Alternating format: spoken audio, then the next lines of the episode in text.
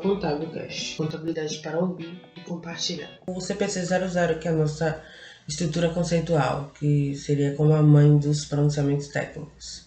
Essa estrutura conceitual ela tem como finalidade auxiliar o desenvolvimento das normas internacionais de contabilidade, auxiliar os responsáveis pela elaboração dos relatórios financeiros a desenvolver políticas contábeis consistentes, auxiliar todas as partes a entender e interpretar os pronunciamentos e contribuir para o desenvolvimento dos mesmos, além de contribuir para a transparência, a prestação de contas e para a eficiência dos mercados financeiros em todo o mundo. O objetivo do relatório financeiro para fins gerais é fornecer informações financeiras sobre a entidade que sejam úteis para investidores, credores, existentes ou potenciais. Elas auxiliam na tomada de decisões referente à entidade. Podem ser avaliadas questões como liquidez, solvência, necessidade de financiamento, fluxos de caixa futuros, se a entidade está cumprindo com suas responsabilidades legais, a eficiência e a eficácia na gestão dos recursos econômicos. Para que essas informações elas tenham utilidade, elas precisam apresentar algumas características qualitativas fundamentais, que são da relevância e da representação fidedigna, e também as características de melhoria, sendo comparação, verificação, tempestividade e compreensibilidade. O objetivo do relatório financeiro para fins gerais é fornecer informações financeiras sobre a entidade que sejam úteis para investidores, credores, existentes ou potenciais. Elas auxiliam na tomada de decisões referente à entidade. Podem ser avaliadas questões como liquidez, solvência, necessidade de financiamento, fluxos de caixa futuros, se a entidade está cumprindo com suas responsabilidades legais, a eficiência e a eficácia na gestão dos recursos econômicos. Para que essas informações elas tenham utilidade, elas precisam apresentar algumas características qualitativas fundamentais, que são da relevância da representação fidedigna, e também as características de melhoria, sendo comparação, verificação, tempestividade e compreensibilidade. A informação financeira é relevante quando é capaz de fazer diferença na, nas decisões tomadas pelos usuários.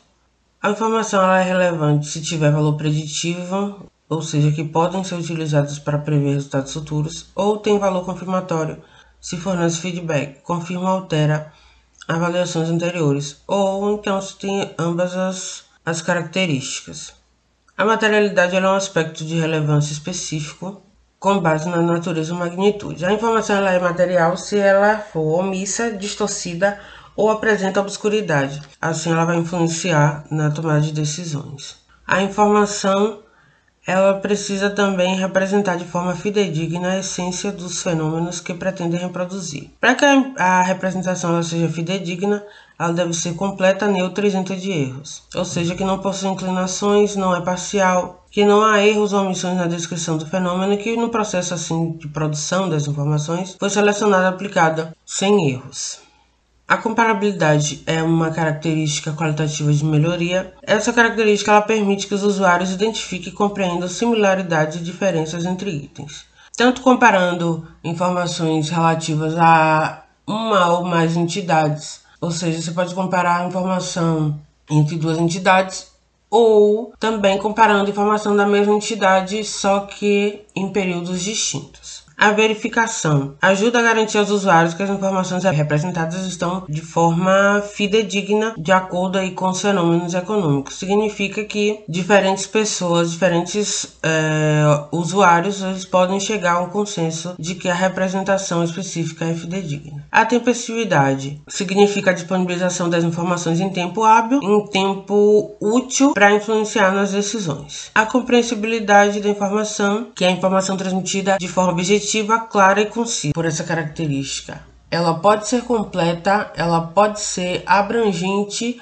porém ela é feita de uma forma acessível. O objetivo das demonstrações contábeis é fornecer informações financeiras sobre seus elementos, que são os ativos, passivos, patrimônio líquido, receitas e despesas. Essas demonstrações elas são elaboradas para um período específico de tempo e fornecem informações comparativas por pelo menos um período do relatório anterior. Também são elaboradas de acordo com a premissa da continuidade operacional, ou seja, supõe-se que a entidade continuará com suas operações normalmente. Se existe a intenção, a probabilidade ou a necessidade da entidade entrar em liquidação ou deixar de negociar, provavelmente vai ser necessário que as demonstrações sejam elaboradas de uma base distinta da que é utilizada quando pressupõe-se a continuidade. Se a entidade compreende tanto a controladora como suas controladas, as demonstrações contábeis vão ser consolidadas. Caso compreenda duas ou mais entidades que não são vinculadas aí com essa relação controladora e controlada, vão ser demonstrações contábeis combinadas. As demonstrações contábeis consolidadas ela dá uma visão geral, a melhor possibilidade de avaliação para os usuários dessa informação financeira. Nela pode ser avaliadas as perspectivas para futuros fluxos de caixas para a controladora advindos aí das suas controladas. Uma maneira também de visualizar as informações da controladora em específico é a utilização das notas explicativas. Como que são definidos os elementos é, das demonstrações contábeis segundo a estrutura conceitual? Ativo é um recurso econômico presente controlado pela entidade como resultado de eventos passados e tem potencial de produzir benefícios econômicos. Passivo é uma obrigação presente da entidade de transferir um recurso econômico como resultado de eventos passados. O patrimônio líquido é a participação residual nos ativos da entidade após a dedução de todos os seus seus passivos. Receitas e despesas, que são os elementos de resultado. Receitas que resultam em aumento no patrimônio líquido, exceto aqueles referentes a contribuições de detentores de direitos sobre patrimônio. As despesas, por sua vez, são as reduções nos ativos ou aumentos nos passivos que resultam em reduções no patrimônio líquido, exceto aqueles referentes a distribuições aos detentores de direitos sobre patrimônio. Para que os elementos sejam apresentados nas demonstrações contábeis, é necessário que ocorra um processo de reconhecimento que seria um processo de verificação para inclusão nessas demonstrações contábeis de item que atenda à definição de ativo, passivo, patrimônio líquido, receita ou despesa. Em alguns casos, mesmo com reconhecimento ou até mesmo os itens que não são reconhecidos, informações explicativas sobre algumas incertezas associadas a esses itens podem ser fornecidas nas demonstrações contábeis. E essas informações, elas ficam localizadas nas nossas explicativas.